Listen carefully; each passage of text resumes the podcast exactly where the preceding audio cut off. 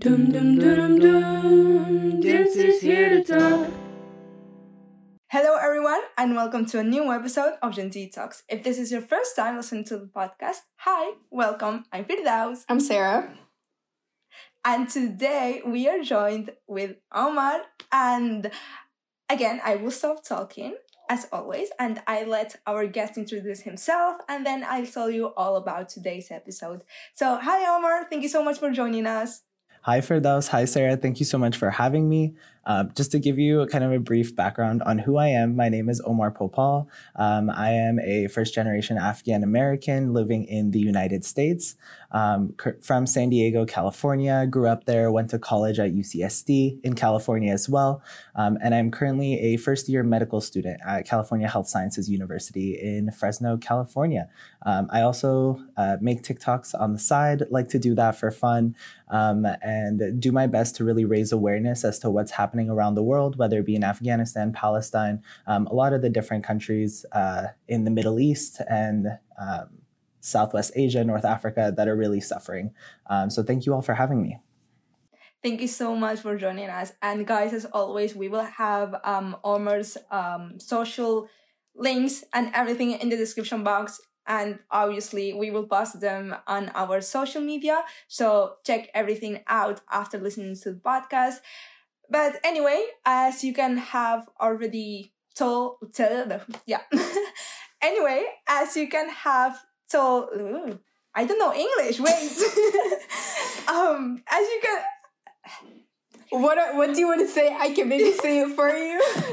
No, yeah, no, it just like it got all messed up in my head. Wait, we'll start again. Um, okay, as you can guys have already seen on the podcast title, today we're talking about Afghanistan and everything that has been going on in the like in the latest um two weeks. And yeah, so first of all, I'm just going to explain a bit what I understood of what's happening, and then I'll ask you, Omar, to um, correct me in everything that I said wrong, to add everything, you know, just because we have no idea, to be honest, what about what is going on, especially because we are just so bombarded with news, um, the media, um, everything in general. Like social media right now is just really filled with a lot of opinions and so it makes it difficult to understand what is really going on so basically what i got from everything that's happening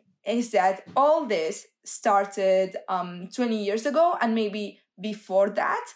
Um so the us what i know is that the us um deployed its troops and military things to afghanistan after 9-11 and then they started fighting quote unquote um, the talibans. And it got where we are here. And now 20 years after that biden just said hey we're going back home and that's it.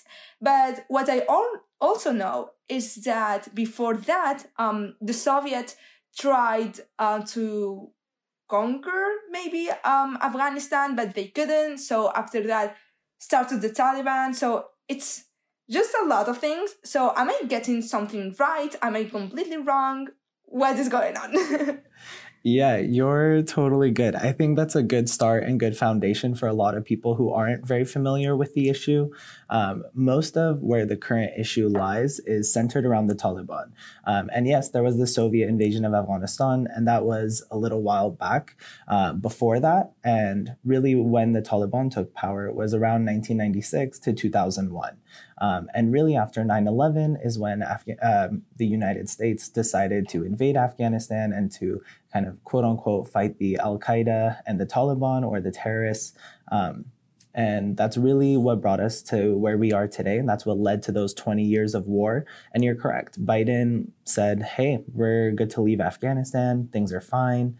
Um, and the second they announced their departure, uh, this is when the Taliban started to retake control of a lot of the land. They started to reinvade Afghanistan. Um, and a lot of it, from an Afghan's point of view, is really hurtful because a lot of this was predominantly planned. There was so many politics that went into this. If um, you watched as the Taliban kind of took back over Afghanistan, there was no fighting. Um, there was very little resistance, and so it's almost as if this was planned out to the T so that the Taliban would easily be able to take over. And the Taliban really took Afghanistan in the course of a week. Um, and so that's essentially what happened. And now what everyone is fearing is that Afghanistan is going to be what it was 20 years ago. And that was a very dark time for our society because there was lots of limitations on women's rights, um, very limited education, um, people really weren't free to do whatever they pleased. It was more so you live under this strict society um, and you have to conform to these standards. Otherwise, you risk um, getting beaten, you risk getting murdered. Uh, you really just had to follow whatever the Taliban's rules were. Um, and let me add to this, and again, correct me if I'm wrong. Um, so, what a lot of people are seeing, how they are seeing this, especially um, conservative Americans, really into politics is that um, when the United States was back in Afghanistan, um, they were the saviors. They they they gave freedom to women there and children and gave um, Afghans um, their rights back. Is that true? Is it not true? I don't think it's true because it's like you, the United States, somewhere else, especially in the Middle East, they never do anything good. But yeah, what is your take here? Yeah, it's not I think the way that the US portrays it is that before them, Afghanistan was a very uh, kind of beastly place and a place that no one really wanted to live. But that's not necessarily true at all um, because prior to the invasion of the Taliban and prior to the war with the Soviets and everything like that, Afghanistan was a very thriving country. It was a very beautiful place. Um, to this day, it still has many beautiful areas. It's just very war torn. And so when it comes to the US saying, hey, we gave them these rights and we did this, um, in reality, the past 20 years, there's still been so many bombings, so many um, kind of fights that come up between the Taliban and the US that's caught um, a lot of civilians in the crossfire and killed a lot of innocent Afghan people. And so when they say we did a lot of good, at the end of the day, they came for 20 years, they caused so many civilian deaths, and then they just left to then give the country back to the Taliban. So in reality, if you look at it, the past 20 years was nothing. The US really did nothing. Um, when it comes to looking at what life was like under their rule, I have family in Afghanistan and they were able to live their normal lives. They really didn't have a concern. They went to weddings, um, they had family gatherings, they had picnics, they did everything a normal person would do. Um, but they always had the fear in the back of their mind that if they go to a busy market square, there's a possibility that there might be a bombing. My cousins would always hear, um, or not hear, but be close to where suicide bombers would be. Um, mm-hmm. And those events are just scary because you never know if it's going to be you. And every day you hear something on the news, you're like, there was another suicide bombing. Why was there another one? Because the Taliban are still trying to create problems and do things that'll continue this war. That is interesting. And um, from another perspective that I have been seeing, um, especially on Twitter, is that people outside of Afghanistan, this, I haven't seen anyone say this within Afghanistan, but they're saying that Afghans living in Afghanistan some of them are okay with the Taliban having the power because now there is no bombings and like there's no life threatening situation if um you may but I don't know like what's going on from the inside? Like how people are living this from the inside? Yeah and so one thing that I would like to say is that I didn't say in the very beginning is I currently, again, do not live in Afghanistan. So it's hard for me to say this is what the people all want. So my view is also has its own boundaries. Um, and I just wanted to convey that so that no one thinks I'm trying to speak for all the Afghan people. Um, but what I would say regarding your question, when you talk specifically about um, what is going on from the inside and kind of that propaganda being spread about the Taliban and how people are happy about their rule. Um, there are certain groups and I would say like small villages who do agree with some of what they're doing. However, ultimately, if you look at the majority sentiment and how the people feel in Afghanistan, almost very, very few are okay with what is going to be happening moving forward. For one, I would find it extremely surprising if any woman or child was very happy about the Taliban coming back into power. Because realistically, this takes away all their rights. They'll have to wear burqas everywhere they go. They won't even be able to show their face. Um, and again, for everyone who knows Islam, that isn't something that is Islamic value. The aura, the face is allowed to be shown. Like that's part of the aura, yes. right? It's actually good that you mention it because we had another thing coming to Sharia law and everything else because a lot of people actually think that burqas are obligatory and mandatory in Islam. And can we just say first that there is nothing in Islam that you can you can force onto anyone, not beliefs, not not anything. And people have to understand that the Taliban, what they're doing, it's not from Islam. It's like you say, it's like the KKK, it's not from, you know, like it's not a Christian thing. We do, you know, it, like ISIS, you can't just link it with Islam because they say Allahu Akbar and all those things. Yeah. And to add to that, the Taliban, I would like to say, they're not an Islamic group, they're a religious extremist group. So, and at the end of the day, they're a terrorist organization, and people need to not give them that legitimacy of saying, hey, this group is doing this because they don't follow actual Sharia law. What they do is they take what they want and they push it to the extreme in a way that oppresses women, that oppresses society as a whole. And they want to do things the way that they think it fits Islam. But a lot of them have been very radicalized. A lot of them have been involved in suicide bombings. Anyone who's Muslim knows that suicide is not allowed in Islam. And so a lot of these things that they do go against the foundational beliefs that we have. Um, and what a lot of people fail to realize is that I'm something like the TikTok. Okay, nothing. um, there's there's a TikTok that I love. Okay, anyway, let's continue. what a lot say, of people fail to realize is that I, I send it to you later. What a lot of people fail to realize is that even in the West, um, there are religious extremists inside governments like um just in Spain or France or Belgium, um, there are a lot of political parties that their quote unquote foundation, because it's not, um, it's uh, linked to Christianity or Orthodox Christianity, um, especially in in Eastern Europe. Um, but yeah, so people don't realize that that they are living in a country where this is happening here too, and they just see it as something from the outer something so far away that we shouldn't care. Like they're just backwards, you know, what people tend to say. But yeah, it's just um an insight on this. um but changing well not changing topic but continuing with this and at the same time um going inside another topic which is media coverage i want to ask you how do you feel um seeing that the media um both in europe and north america is focusing this issue solely on um, women's rights. And even like sometimes they include they include children but i would say like maybe 10% of the time. How do you feel about this? They are for me they are just um summarizing a whole um complex topic into hey see what these people are doing. They are taking women's right away and that's it yeah, I would say it that is a fair kind of portrayal regarding women's rights because women's rights will be the very first thing to be stripped. That 100% they will be in their house a majority of the time. Very few will actually be able to go to work and work for a living. Um, and so that to me, the part about it that sucks is that this is a humanitarian crisis. It's not just a women's rights crisis. Um, so at the end of the day, yes, women's rights will be the first to go, but the Afghan people as a whole will not be able to thrive or flourish under the rule of the Taliban. And as maybe both of you have seen, they've been showing a lot of images in the media about people trying to escape Afghanistan and to get on the planes that are leaving.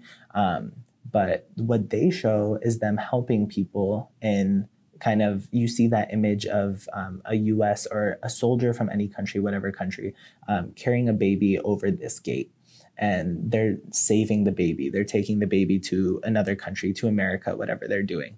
But if you really look at the situation, you're taking a baby and you're separating it from its parent because you're saying, oh, this baby's life, if we bring this baby, ultimately, the baby will be able to contribute to society and do all these things. So why are you separating a child from its parent? Like that should be the ultimate crime. And on top of that, I've seen a lot of photos and videos from individuals who are on um, on the ground in Afghanistan near the airport, waiting to get on a plane, and they're being given very little food and resources. I even saw a photo of one individual who said they threw this food at us, and on the label it had pork written on it. However, a lot of those people can't read. So if they can't read, they're just going to eat the food. And unfortunately, it's in a situation where they need it. And so they have to because they're literally at the point of starving.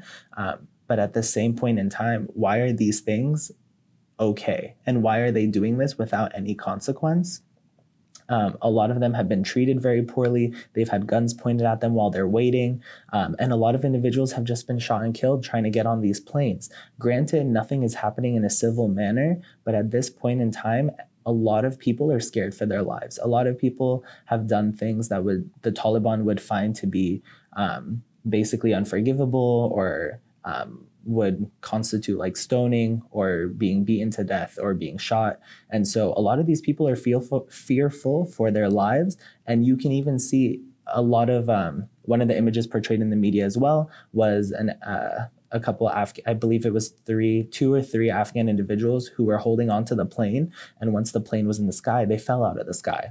And some people were making fun of it and doing things like that. But I think that's extremely insensitive and rude because what they don't understand and what they don't even try to understand is the amount of desperation that someone has to have to hold on to a plane in hopes that it will land and that they'll still be alive. But honestly, when I thought of that situation, what I thought is this person accepted that death is better than me continuing to live here. And that's, uh, yeah. that's I was at the end of the day how just gonna talk about that um, onto the two guys that clung onto a plane.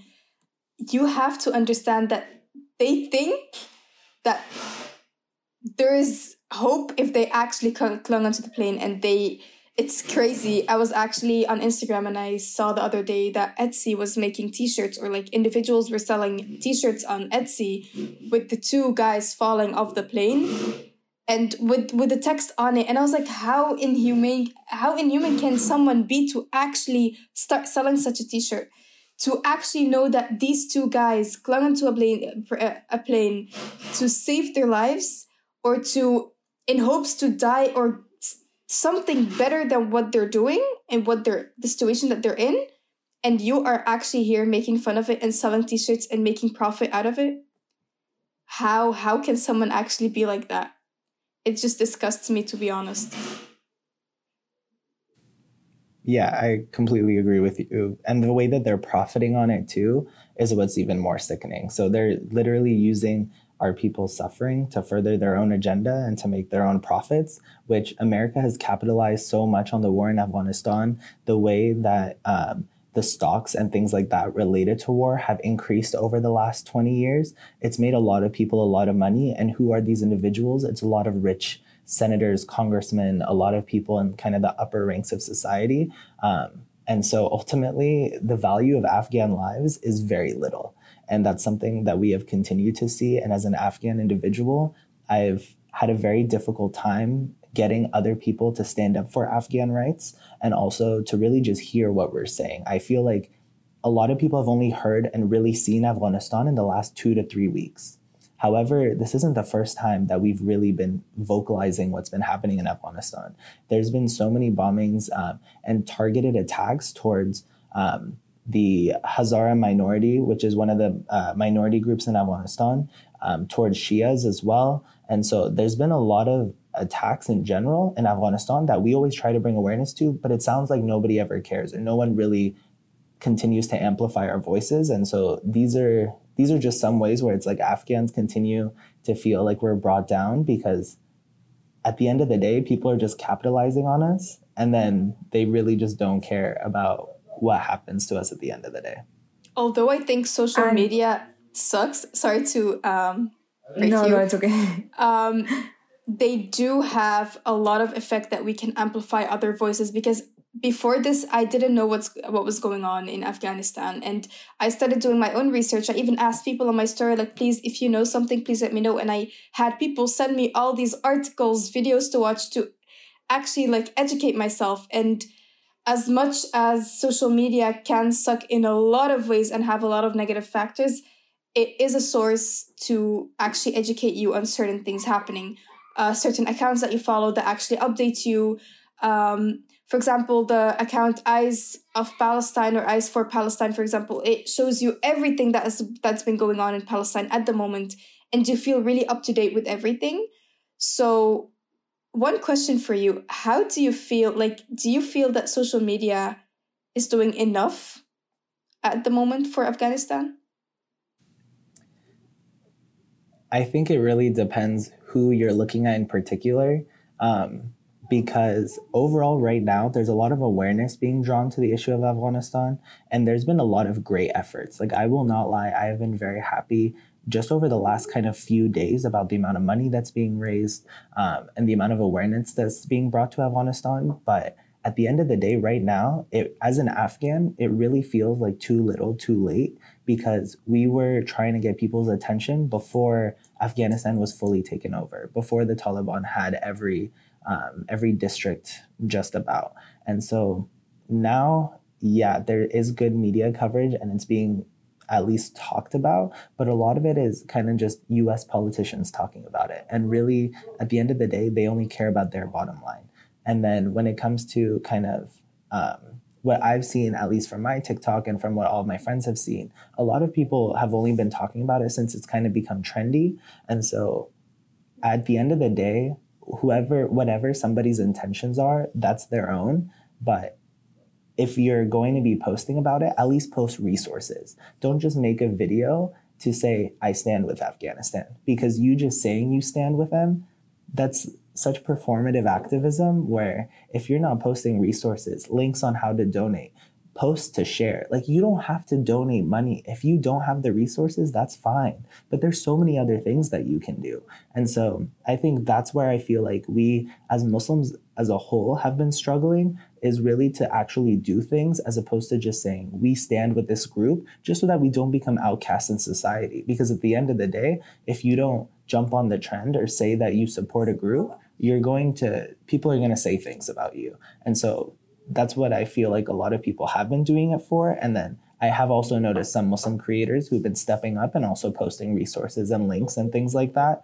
Um, but it's just taken a long time for us to get to this point and to be able to see that. That is a really good point. And I was going to ask you about this, about how you feel now that, um, yes, Afghanistan is receiving all media coverage and the attention it really needs. But at the same time, we we don't know who is doing this, who is sharing just because to not be called um racist, for example, and who is sharing because they want to share, you know.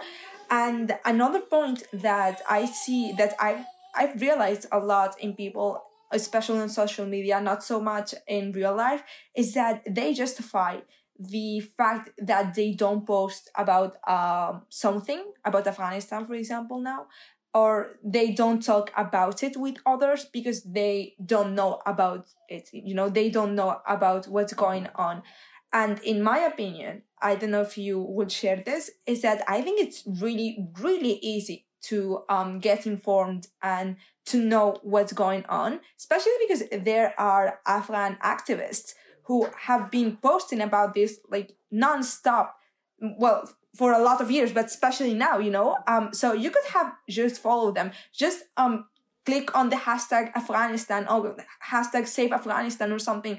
You will find a lot of posts, a lot of resources. So it's for me, it's not an excuse that they you don't know about the subjects to talk about it. It's actually a very poor excuse when you say I don't know what's going on. It's literally Google has everything you're looking for. It's such a poor excuse if you don't know how to use Google, which in this case, I don't think I know like my cousin who who's two who's she's two years. She knows how to work Google and YouTube and everything perfectly. So we as 20 year olds, we have no excuse in saying we don't know what's going on. Do your research. If you don't know if you don't know if the research is correct, go ask someone. Go ask someone to educate you we have all the sources that we need to actually get educated on in every in every topic. So, like you said, Firdaous, there's no excuse for you not to actually do your research and know what's been going on. Yeah, I I completely agree. I think that excuse is very outdated in a sense. Um, and a lot of people still try to use it and use that as a guise to really just not care. And if it's something that you don't care about, say you don't care. Like, be honest because don't just say, I, I don't know. Like you all are saying, there's so many resources. You could follow one Afghan activist. Don't follow all 30. Don't follow the 50. Don't follow all the main ones. Find one. Find one that you like and find one that posts information that's reliable and not biased. Because at the end of the day, you want to see things from as neutral as a point of view. Granted, neutrality is something that's really non existent in society because I think we are very polarized to think either one way or another. But at the end of the day, it's a humanitarian crisis and it's literally every day there are lives being lost. And so it's something that's very easy to get educated about. And even if you don't get educated on the full history of Afghanistan, that's completely fine. You don't need to go and learn about the Soviet invasion. Like, we're not asking you to go and become a politician in Afghanistan. That's not what the Afghan people are asking. The Afghan people are saying, can you try your best to learn what's happening right now? understand what is going on right now. Why are people suffering and how are they suffering? And what can we do to help? That's really all that we're really asking for and looking for because we can't expect everyone to go become a professional and major in law and politics. And like, same thing with Palestine. When we see injustices in Palestine, we look at what's happening right now. We look at what the Israeli government is doing to innocent Palestinians and even what Israeli settlers are doing. And that's the issue that we address. We're asking for that same support and that same understanding like if i talk to someone i want them to be able to tell me oh yeah i know the taliban is a religious extremist group okay, like that's the first step. You know what they are. And do you know what they're doing? Yeah, they're taking away women's rights. Um, they're essentially oppressing society as a whole. Uh, and they're implementing their version of Sharia law, which is not the actual Sharia law. And what do we need to do to help? We need to raise awareness. We need to accept more refugees because at this point, the country is so destabilized, it's hard to say, let's go fix it. And again, Afghans don't want America to come back and try to fix this issue because they tried to do it for 20 years and obviously they failed. Obviously, think, they did nothing. I don't think any country wants America's intervention. Let's just start there. So that's just a very good point to make. Actually, I'm very happy that you mentioned the part about uh, when people actually say, I don't know a lot about it uh, the, the, the history is too complicated. You don't need to know the whole history. Just know what's been going on now and a little part of the history to what led what's been going on at the moment. Because I had a lot of friends actually talking about, um, not talking about Palestine. I was like, well, do you want me to explain? They were like, it's too complicated. I don't want to know. I'm like, what is too complicated about what's been happening in Palestine at the moment? The killings of innocent children, innocent people. It, everyone like what's so complicated about that? They're like yeah um israelis get killed too. I'm like oh yeah no we're not going to get into that discussion because i think you have to be so ignorant to ignore the fact that you cannot compare the two situations with each other. You can you just cannot it's you know you have to compare two things that are similar to each other. What's been happening to israelis is not what's been happening to palestinians. And I'm happy that you made that point that guys, you don't have to know the whole history. Just know what's been going on now. Share the resources, reliable resources about what's been going on at the moment. Not what's been happening from 100 years, just the last few months. That's all we're asking. Um, so guys, you were just talking about refugees, and it occurred to me um after seeing a lot of posts and all that on social media about how people, and I've said it as well, um, that if the Western countries, especially the US, do- doesn't want to have refugees in their country, especially now, um, they shouldn't create them. What is your take on this? Um, we'll start with Omar and then we'll um, pass to Sarah. But yeah, what is your take on the refugees topic? Yeah, when it comes to refugees, I think um, one of the issues that we have in America is that a lot of people feel very entitled to what they have and they don't really consider that you really just got lucky with where you were born and the situation you were born in. When it comes to refugees, the reason they're refugees is because they need to escape where they're living. Um, and there's a particular reason, whatever it is, regarding if it's their safety or for anything else. Like these individuals need a home, and the place they currently live in is not a home that can sustain them or one that will be safe for them in the long run. Um, when it comes to the issue in Afghanistan and refugees, the US has created the need for there to be so many refugees.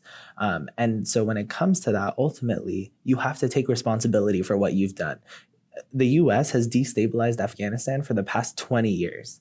Um, they have played such a huge role in making Afghanistan a place where um, individuals will not be able to thrive moving forward, um, as well as their kind of peace talks and quote unquote things like that with the Taliban.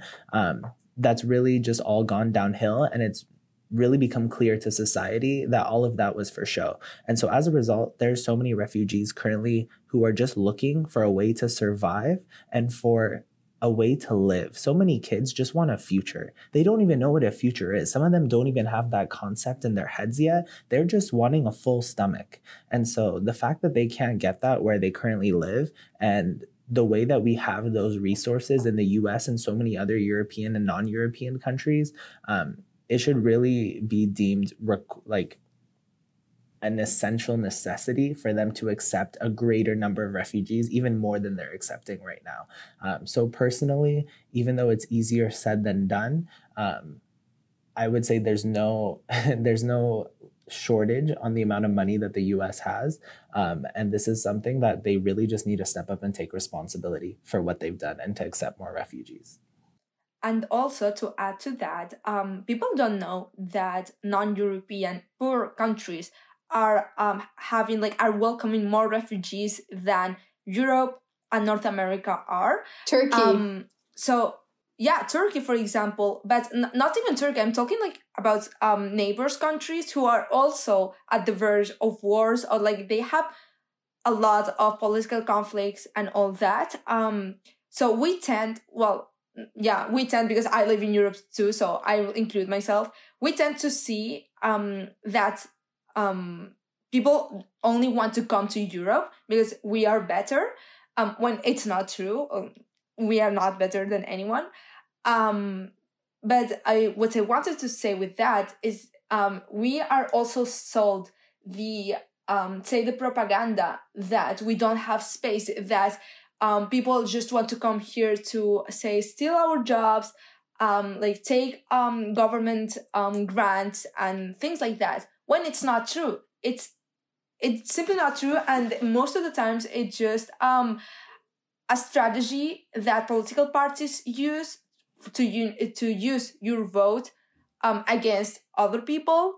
If that I hope it makes sense. But yeah, that is my take on this.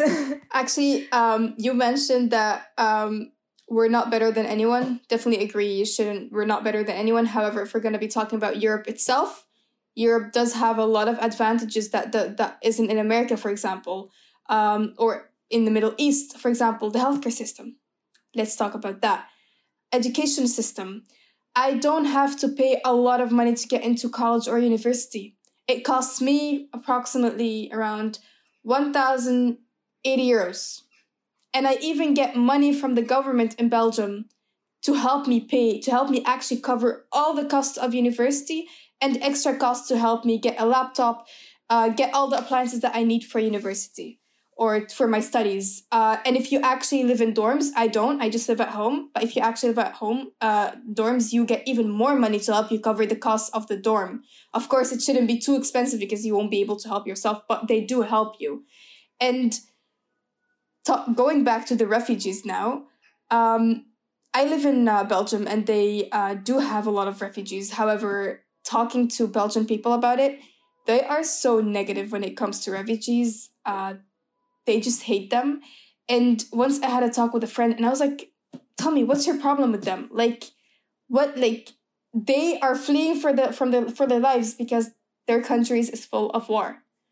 I have met so many Syrians, Palestinians, so many refugees, and they're one of the most hardworking people I know. Let's talk about Egypt. Egypt has so many Syrians, and most of them, mashallah, they have big, big businesses, mostly food businesses in Egypt. And some things that even Egyptians can't even bother to do or even can't even do, let alone people fleeing from their countries and missing their countries and actually starting a life somewhere else and not being able to visit their countries due to the war going on there. And we have many refugee centers in Belgium, and a lot of people hate them, but I'm like, yo, if we are the ones creating the refugees, don't be surprised that we should accept them too and help them. Okay, I do agree that for we have, for example, refugees that don't want to work, they don't want to learn the language, they just want to earn money from the government and just live like that.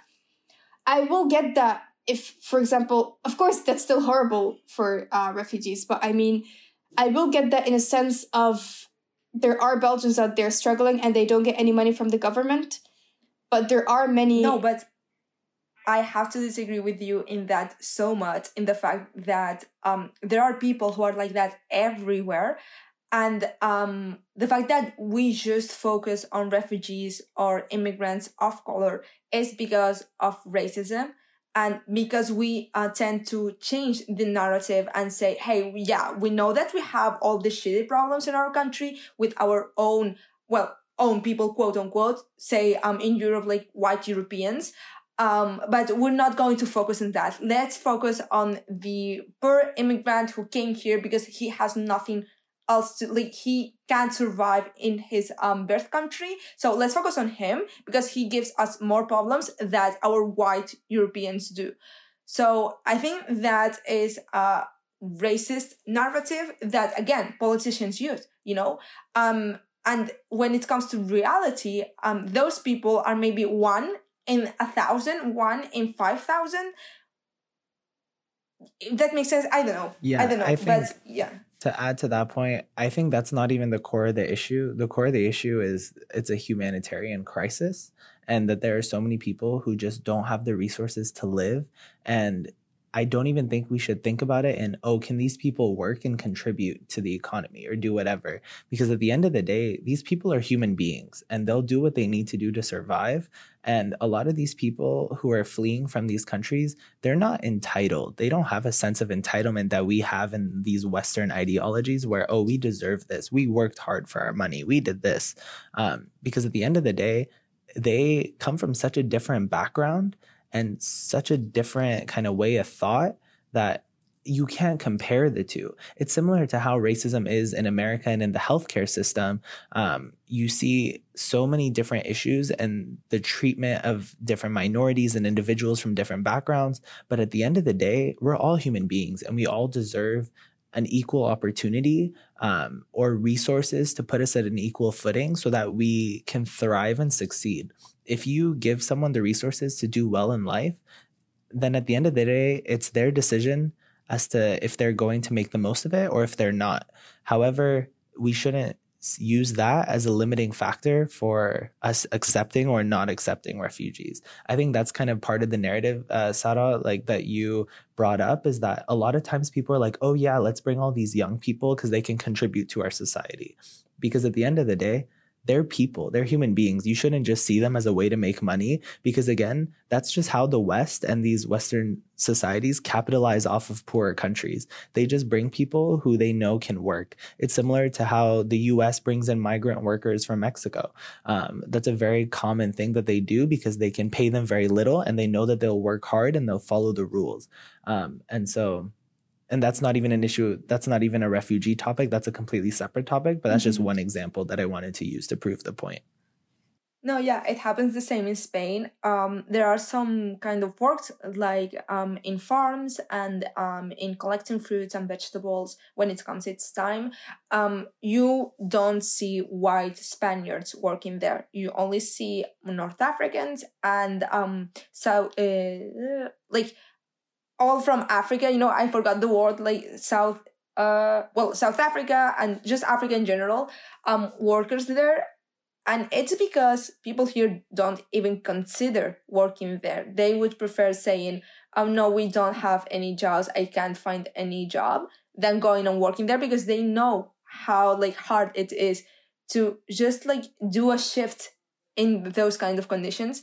And at the same time, as you said, Omar, um, they have, well, people who own those farms and all that, they have the, the privilege and the luxury to not pay um, fairly their workers. So that is a bonus for them, you know?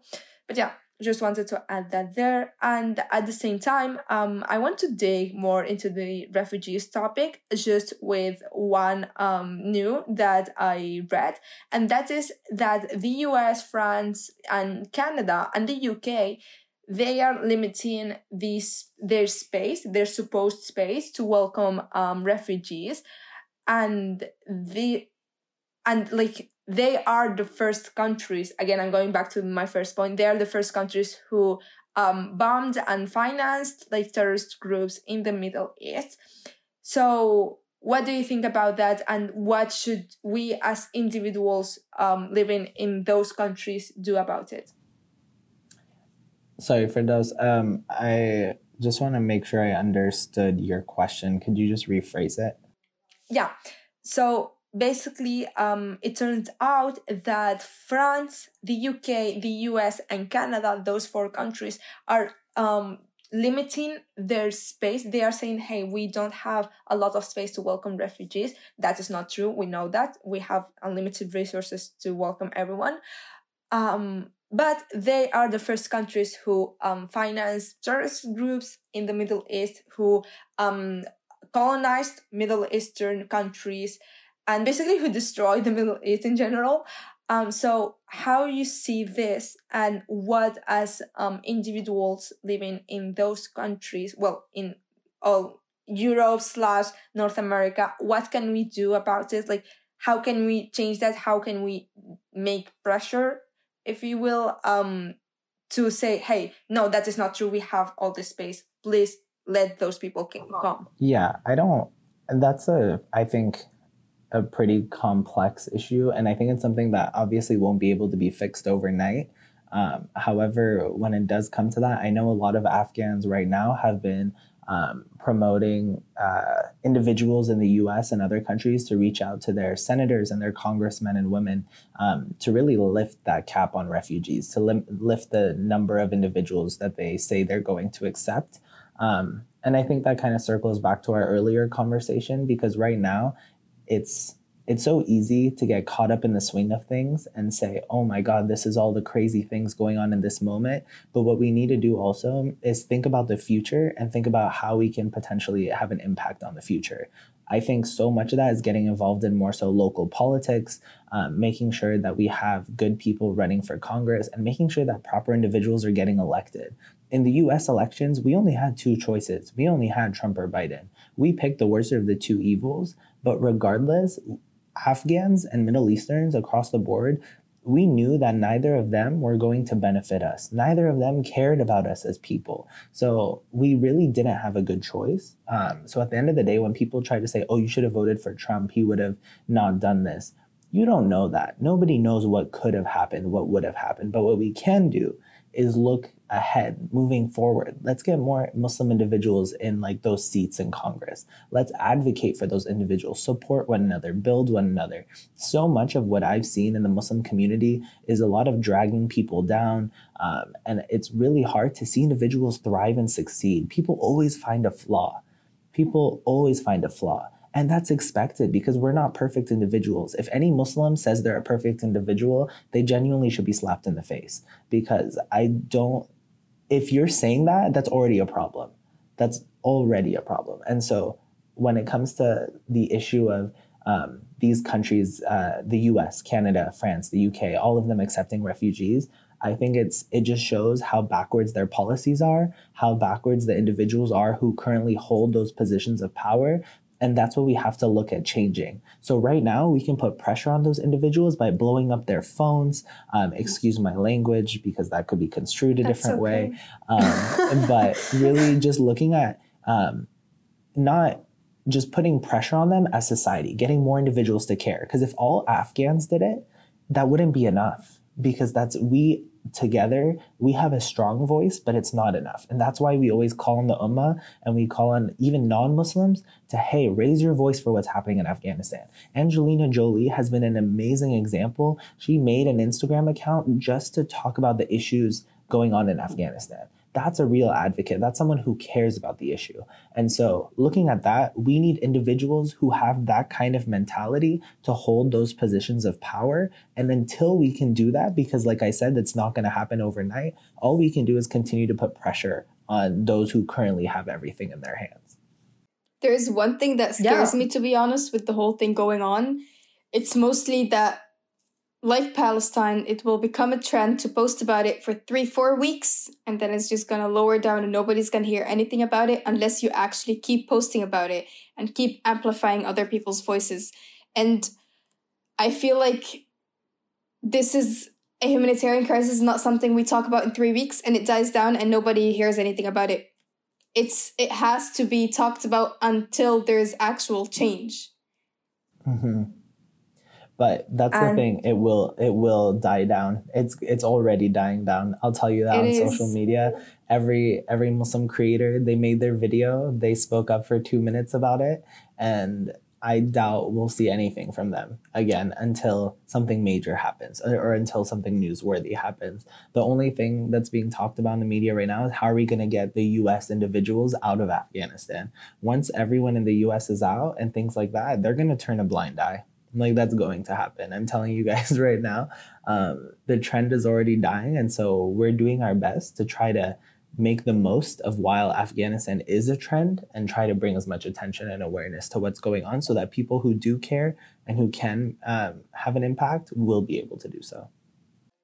And we don't realize that we hold a lot of privilege living in the West. And I'm not talking that you have to be a man or you have to be white to to say that you have privilege. No, as Muslims living in the West, we we have that much privilege that we can do a lot with it. You know, just like, oh no, yeah, I'm Muslim, no one is going to hear me or anything. No. Just talk about it seriously. And I've always said it. It doesn't matter if you have two or two thousand followers anywhere. Just talk about it. Someone is going to either learn about what's happening share it with someone else or you don't know. You don't know if they know someone who can make a cha- a notable change you know? So just keep talking about it. It's good that you mention it because I posted one uh one uh, thread on Instagram about Afghanistan and I had so many people actually reply to me, thank you, that was so helpful. I'm gonna share it too, and I'm gonna share it with some friends. And that made me so happy because I contributed to them educating themselves about such an important topic and it's sm- it takes like 5 minutes of your time to do your research on it and for everyone saying 5 minutes is not enough okay it's not enough but it is enough to actually understand a, a small bit of what's going on and sharing it amplifying other people's voices it will be enough. Yeah.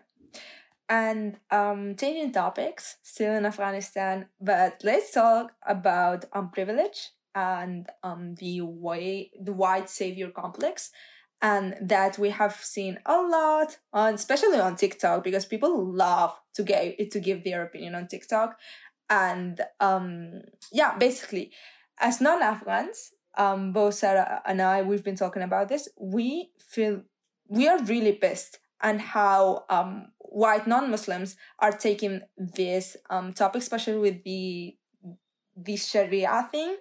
Um, so, how do you feel about people focusing the whole subject on the Sharia and oh, look at the Taliban, they are taking um, women's rights away, they are not letting them um, work or have an education, yada, yada, yada. Yeah, I think when it comes to that, at least from what I've seen regarding non Muslims, that I've seen pretty positive things, at least within my own community circles, things like that. I've seen a lot of people posting good information, um, resharing good stories. Uh, granted, it took them some time as well, and they kind of also did it at the same time as everybody else. Um, but for those individuals who are making it about Sharia and making about things like that, they're continuing to paint Afghanistan as a whole in a really bad light. And that makes it so hard because then if I go up to someone and I tell them I'm Afghan, the first thing that's going to go through their head is, oh, this person believes in Sharia. Oh, this person has these backwards views. It makes it really hard then to even want to identify as Afghan because you know all of these negative connotations that are associated with it. Um, whenever you tell someone you're from Afghanistan in the last 20 years, um, I've had people before this issue tell me, oh, I'm so happy you don't live there anymore.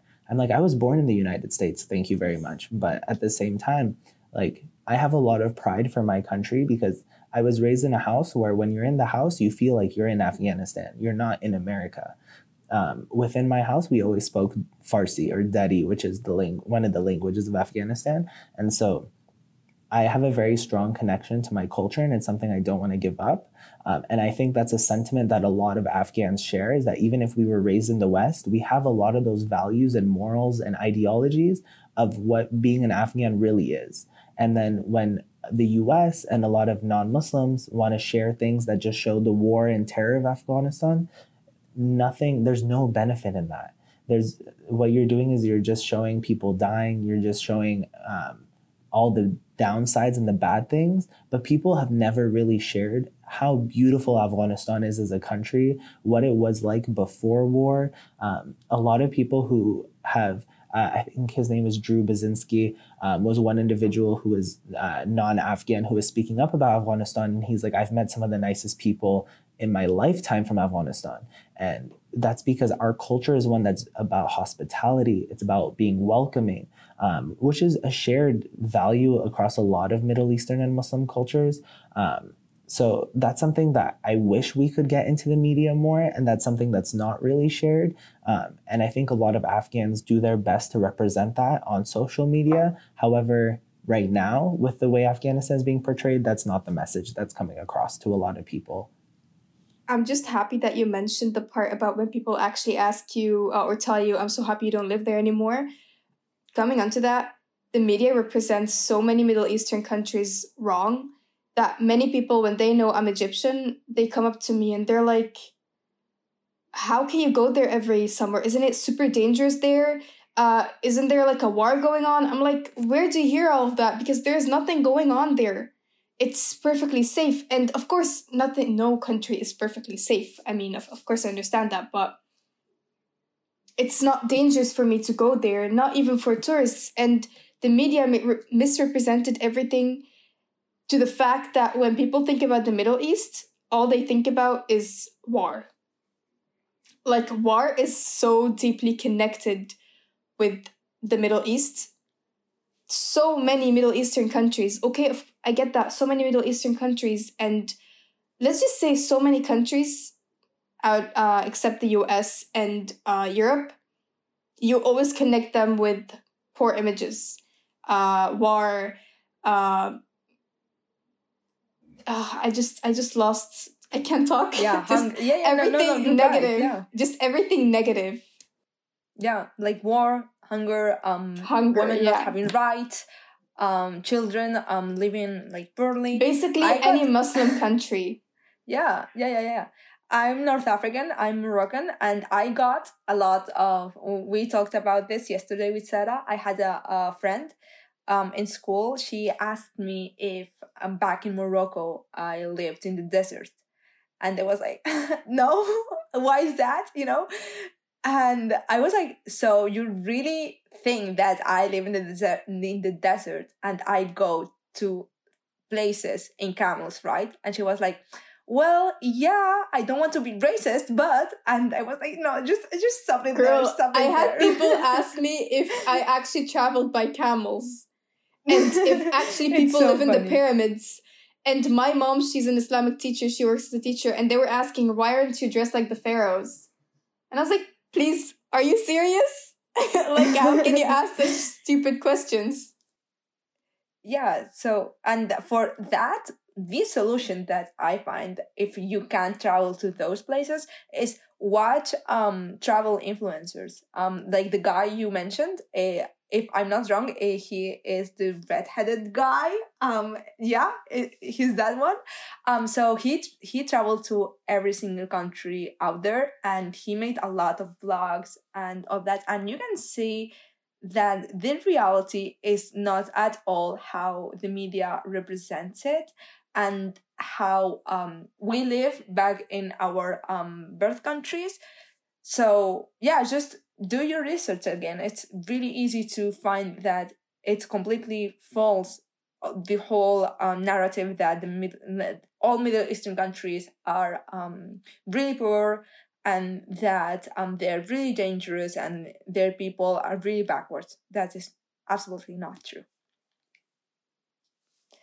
Um, so another question that I have is how hypothetically and um, what would have happened if the US didn't go to Afghanistan at all after 9/11?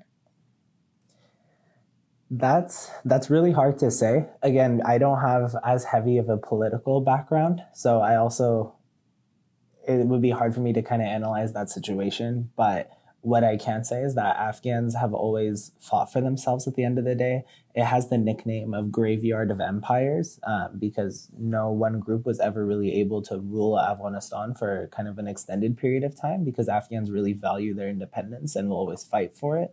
Um, and so ultimately, what I would hope is that essentially there would have been an uprising or that at one point or another they would no longer have accepted it um, because that's not really a way to live life the way that people lived under the taliban it wasn't one that really anybody enjoyed um, unless you were a misogynistic man um, and you had your ins with the taliban then maybe um, however for the greater society it's not something that would have I hope wouldn't have lasted in the long run. And at this point, the way it's looking moving forward, it's going to be the Afghan people again versus the Taliban because it looks what it does look like is everyone is stepping out of Afghanistan and they're really just leaving it fully in the hands of the Taliban.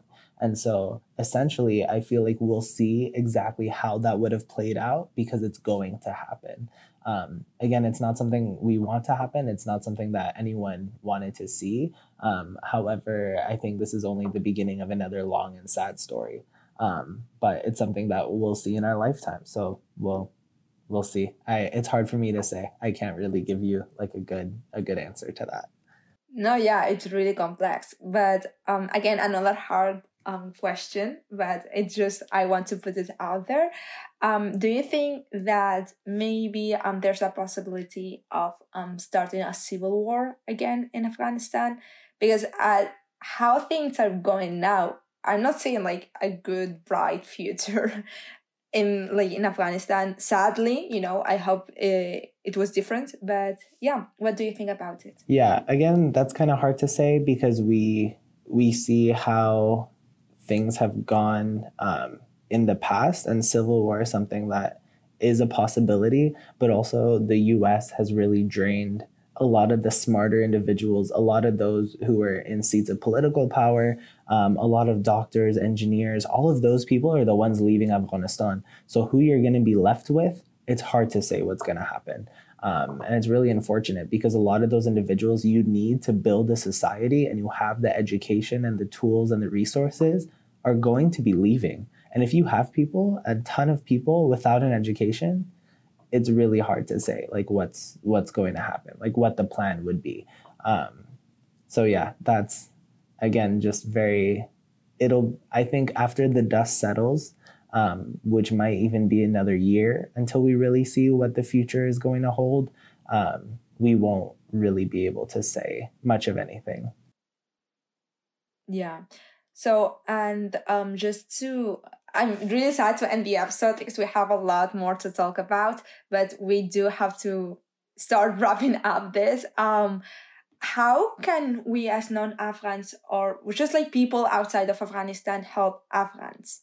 Yeah, that's that's a great question, and that's one I think a lot of Afghans have been like wishing that other people would have asked.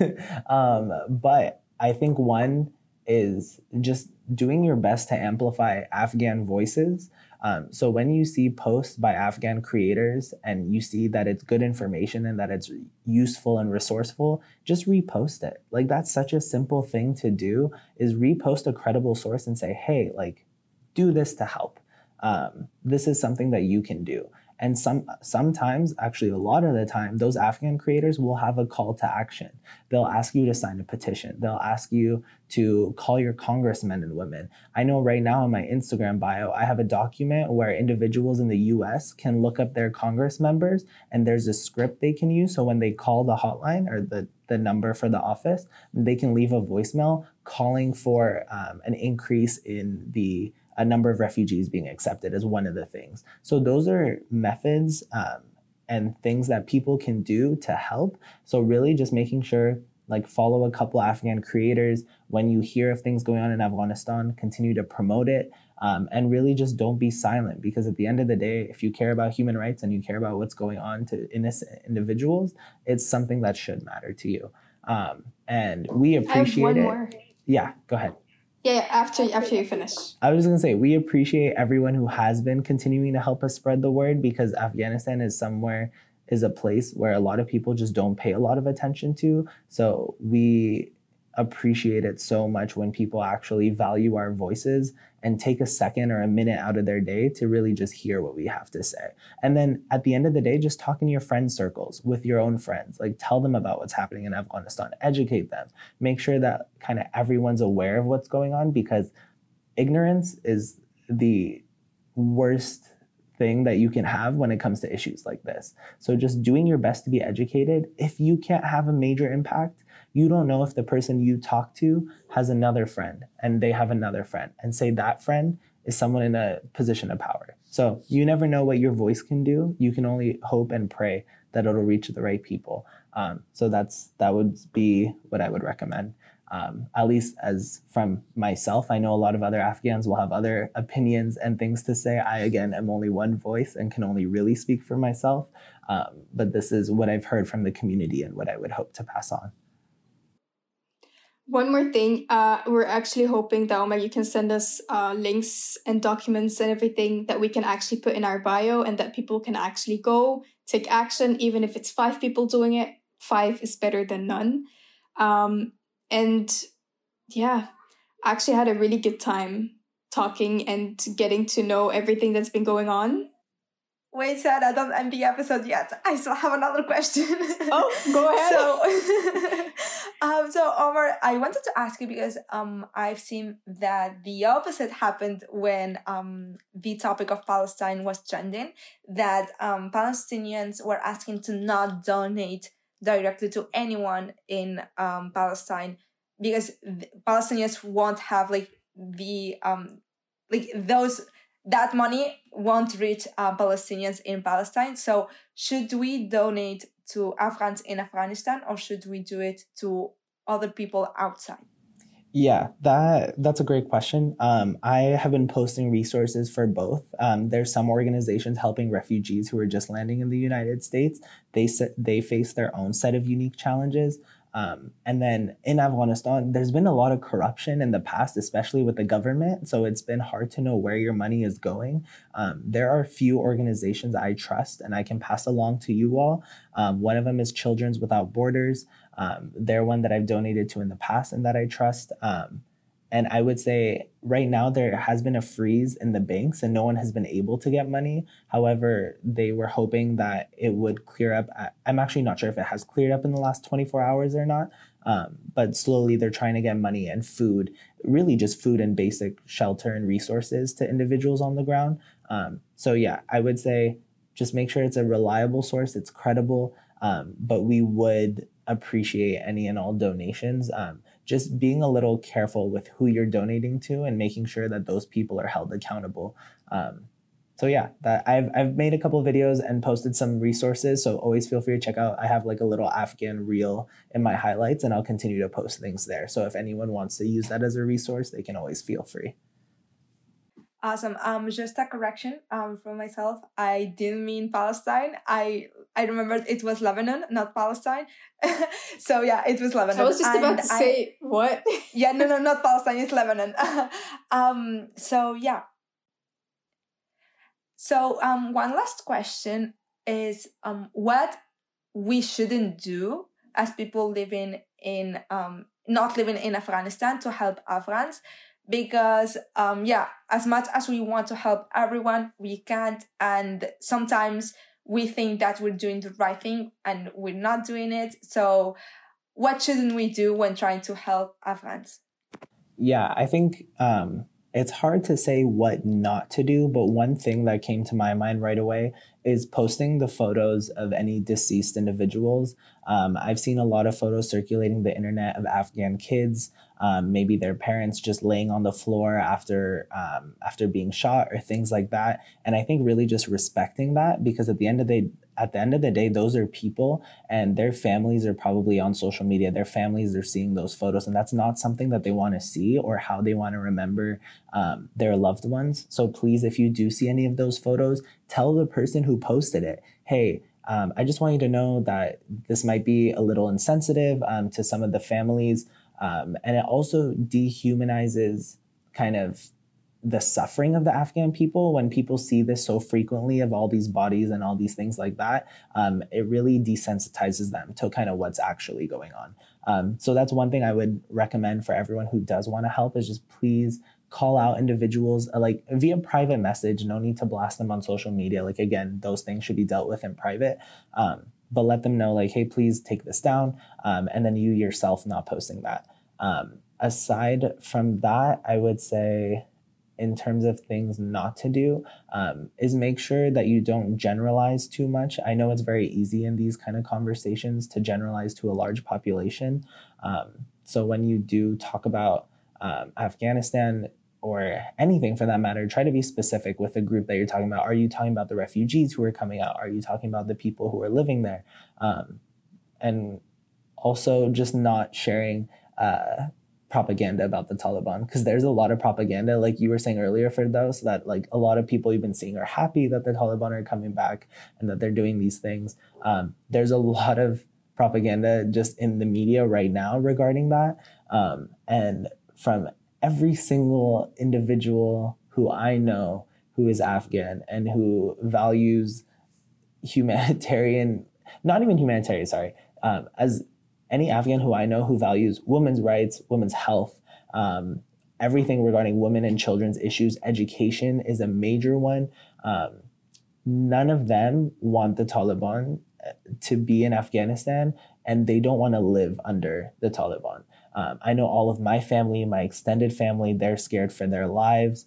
Um, they are not sure what's going to happen or what's going to come to pass. And so at the end of the day, what we ask is please don't spread any of that propaganda um, and just be careful of the resources that you're sharing. Just make sure you look into it a little bit. Try to understand what is the message they're trying to bring across. A lot of the time, the Western media is like, look at the West saving Afghans. That's not the image that we want portrayed. We don't need saving. What happened is these countries destabilized us, as we talked about a lot in this podcast, and now they're trying to make it look like they're the savior. Um, when in reality, if you messed it up and made this whole situation a mess, don't act like you're the one saving or rescuing anybody.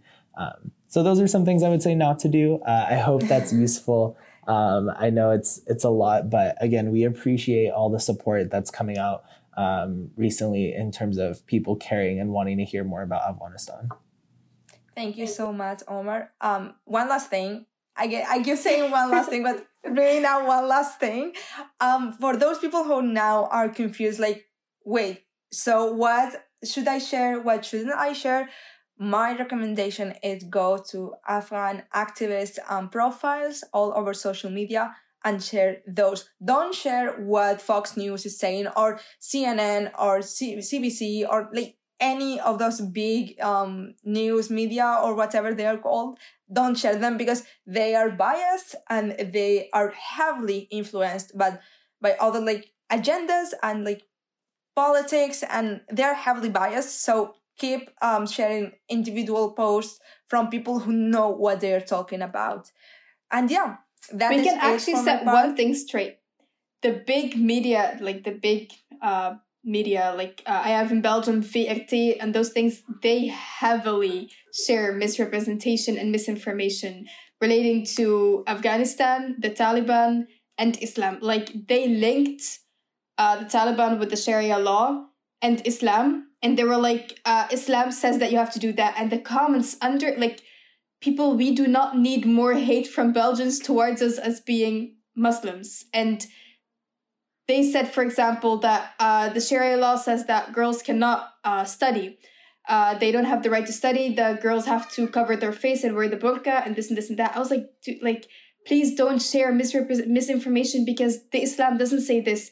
Education, guys, education is actually a very important thing in Islam. Beside actually praying and doing all the five pillars, we have the we we actually have to educate ourselves on a lot of things. And education is so important. And don't trust everything you see on the internet because even though those uh, big companies are trying to educate you it's not real. It's misrepresentation. Yep. Yeah exactly. So guys thank you so much for listening. It's been a really good conversation. And yeah thank you so much for listening. Omar thank you so much for joining us. It's been a pleasure. And yeah, don't forget to check the description box for Omar's social media. And don't forget to check our social media for all the resources that we will be um, sharing with you guys. Again, thank you so much and see you next week. Bye.